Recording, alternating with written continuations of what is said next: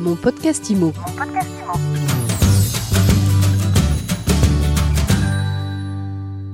Que retenir de l'année immobilière 2020 Comment se présente 2021 Eh bien, on en parle tout de suite avec mon invité Laurent Vimon, président de Ceinturie 21. Laurent, bonjour. Bonjour Ariane. Laurent, vous venez de publier votre bilan annuel Ceinturie 21 et à vrai dire, votre lecture de l'année écoulée, eh bien, elle m'a carrément réjoui. Vous mettez en perspective les résultats de l'immobilier par rapport à d'autres secteurs et finalement, l'immobilier s'en sort pas si mal. Bah oui, si, si, on fait une règle de 3 et qu'on s'amuse à regarder combien de temps on a été arrêté de travailler et qu'on ramène ça sur une année globalement, on aurait dû avoir un chiffre d'affaires au minimum en frais de 25%.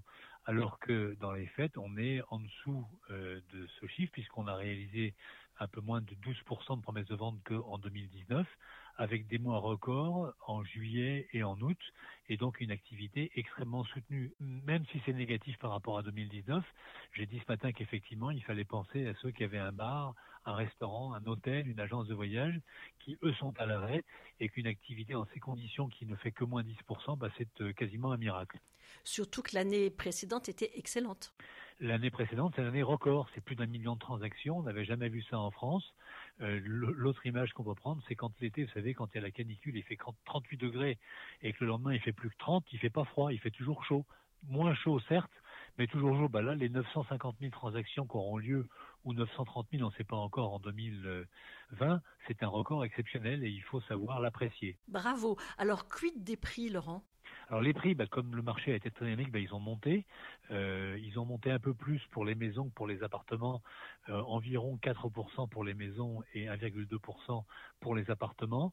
C'est une tendance nationale, un peu plus à Paris, un peu plus de 5%, même si aujourd'hui à Paris, on peut dire qu'il y a une forme de pause, puisqu'au quatrième trimestre 2020, les prix parisiens avaient arrêté de monter. Mais au niveau national, c'est une hausse globale de quasiment tous les marchés. Globalement, comment on explique qu'au niveau national, prix ont continué euh, d'augmenter à cause d'une demande soutenue, on est sur un marché d'offres et de demande, il faut le rappeler. Euh, dans ce marché d'offres et de demande, il y a des conditions de taux extrêmement basses qui rendent de nombreux acheteurs solvables avec un pouvoir d'achat élevé. Et en face, il y a moins de vendeurs. Et donc, dans un marché d'offres et de demande, quand il y a un déficit d'un côté ou de l'autre, eh ben, la balance penche d'un côté ou de l'autre et fait monter les prix. En l'occurrence, dans le marché de l'ancien, il y a un rapport de 1 sur 7, 1 sur 8 entre les vendeurs et les acquéreurs. Et mécaniquement, ça fait monter les prix. Ce matin, au cours de votre conférence de presse, vous avez taclé ceux qui euh, prédisaient un, ralentissement, voire une des prix. Ben, il, faut, il faut arrêter de faire de catastrophisme déjà et puis d'inventer n'importe quoi. Moi, j'avais dit pendant le confinement, apprenons à dire je ne sais pas et il n'y aura pas de pronostic. Et donc j'ai vu des gens, euh, le directeur scientifique de meilleurs agents, annoncer euh, des baisses de moins 20 ou 25%, alors qu'on n'avait strictement aucun recul. C'est pas la peine de faire des prédictions, il faut être raisonnable. On n'est pas en train de faire de la voyance. Là, on commence les chiffres de 2020, on verra ce qui se passe en 2021, mais encore une fois, c'est trop spectaculaire et trop facile d'annoncer des choses comme ça qui ne servent strictement à rien et qui ne sont pas étayées. L'immobilier est un cycle long, donc déjà communiquer tous les mois me semble être une erreur sur l'évolution des prix et annoncer des baisses comme ça sans avoir de, de, recul sur le sujet me semblait euh, quelque peu excessif, voire déplacé. Ceci étant, annoncer des baisses, ça flatte l'horaire des, des, candidats à l'acquisition. Beaucoup d'acquéreurs se disent, bon, ça ralentit, ça va s'effondrer, je vais finalement enfin arriver à accéder à la propriété. Vous connaissez l'histoire de Pierre et le loup? Oui. À force de crier au loup, Pierre s'est fait manger. Il ne faut pas crier au loup sur la baisse des prix. La, baisse des prix, pour l'instant, personne ne la voit arriver parce que le marché est porté par les taux. Donc annoncer, parce qu'il y a un confinement, que les prix vont baisser alors que les projets avaient été gelés et qu'ils ont été reportés au déconfinement, c'était une erreur. Bon, on ne va pas y passer la nuit, mais, globalement, euh, il faut arrêter de faire de la prédiction. C'est bien de commenter l'activité euh, de ce qu'on a vu sur un trimestre, sur un semestre, sur un an, mais s'amuser à annoncer pardon, pas s'amuser, mais annoncer que les prix vont baisser de 25%, c'est du grand n'importe quoi. Ça ne sert à rien. Bon, alors aujourd'hui, qu'est-ce que vous donnez comme conseil à un ménage qui a un projet d'acquisition? Mais Déjà, la question est bien posée. On m'a souvent demandé est-ce que c'est le moment d'acheter? C'est pas la bonne question. La question, vous l'avez posée. C'est aux gens qui ont un projet. Et la bonne réponse quand on a un projet, c'est d'abord s'il est finançable, de faire le tour du marché, de voir des courtiers ou des banquiers pour avoir un bon plan de financement, et puis ensuite de partir en quête de son logement. Acheter un logement ancien, c'est quasiment une quête parce que le logement idéal n'existe pas. Donc vous allez devoir faire des concessions sur la surface, la situation, le nombre de pièces. Et donc ce, parcours presque du combattant est extrêmement compliqué. Ce qu'on peut dire aujourd'hui, c'est quand il y a un projet qui a été euh, maturé, mûri par quelqu'un, par un couple, et qu'on a vraiment envie de propriétaire, bah, avec des taux bas, la réponse est clairement oui, allez-y, allez-y, en gardant un peu d'argent parce que quand on achète un logement, il faut toujours avoir un petit peu d'argent de côté pour financer l'imprévu. C'est une chaudière, c'est une fuite, quelque chose qui n'a pas été prévu.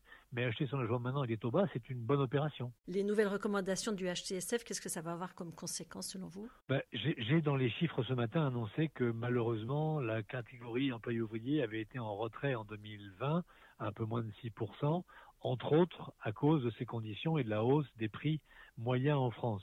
J'espère que l'assouplissement des conditions d'octroi du crédit euh, permettra à nouveau à ces clients d'être propriétaires, en tout cas d'être candidats à la propriété et éligibles au crédit. Dernier point évoqué ce matin qui, ce qui me semble très intéressant, c'est le, retour de l'investissement euh, locatif. Oui, mais si, vous assimilez ou additionnez pardon, euh, le faible taux de rendement du livret A, le bouillon que certains ont pris à la bourse au mois de mars, l'incertitude sur les retraites, le placement immobilier devient le lingot d'or, c'est-à-dire que en achetant un logement maintenant, alors c'est pas des logements à 400 000 euros, hein, c'est 50 000, 100 000, vous mettez 500 euros de crédit par mois, vous avez un loyer de 300, 400 euros qui tombe tous les mois, et donc une partie du crédit est payée par le loyer, et vous vous constituez un patrimoine grâce au crédit.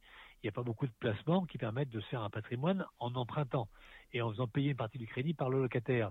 Et donc cette, approche que les Français ont, elle est juste pleine de bon sens et du bon sens paysan, c'est de se dire bah, si j'achète maintenant à 45 ans, maintenant que ma résidence principale est remboursée, dans 15 ans ou dans 20 ans, j'aurai ce logement que j'ai acquis euh, en investisseur, il m'aura rapporté un peu d'argent, il aura remboursé mon crédit, et donc j'aurai euh, un bout de patrimoine et puis une rente mensuelle. Vous avez donné une fourchette basse de 50 000 euros, c'est réaliste? Bien sûr, vous avez des tas de, régions en France où on peut acheter des logements pour 50 000 euros et le mettre en location. Alors, il faut faire attention, en revanche, en face à l'offre locative. Est-ce que pour ce montant-là, il y a des gens qui cherchent à louer quelque chose. Donc il faut regarder dans les annonces déjà s'il y a des gens qui cherchent des locations. Mais il y a, il y a des investissements qui sont faits aujourd'hui entre 50 et 100 000 euros euh, et qui sont parfaitement euh, équilibrés. Merci beaucoup Laurent Vimon. Je rappelle que vous êtes président de Ceinturie 21 France. Merci de votre invitation Ariane. Tous mes voeux de santé, de bonheur, de folie et de liberté de se déplacer en 2021. 21, c'est l'année de Ceinturie 21. Mon podcast IMO. Mon podcast IMO.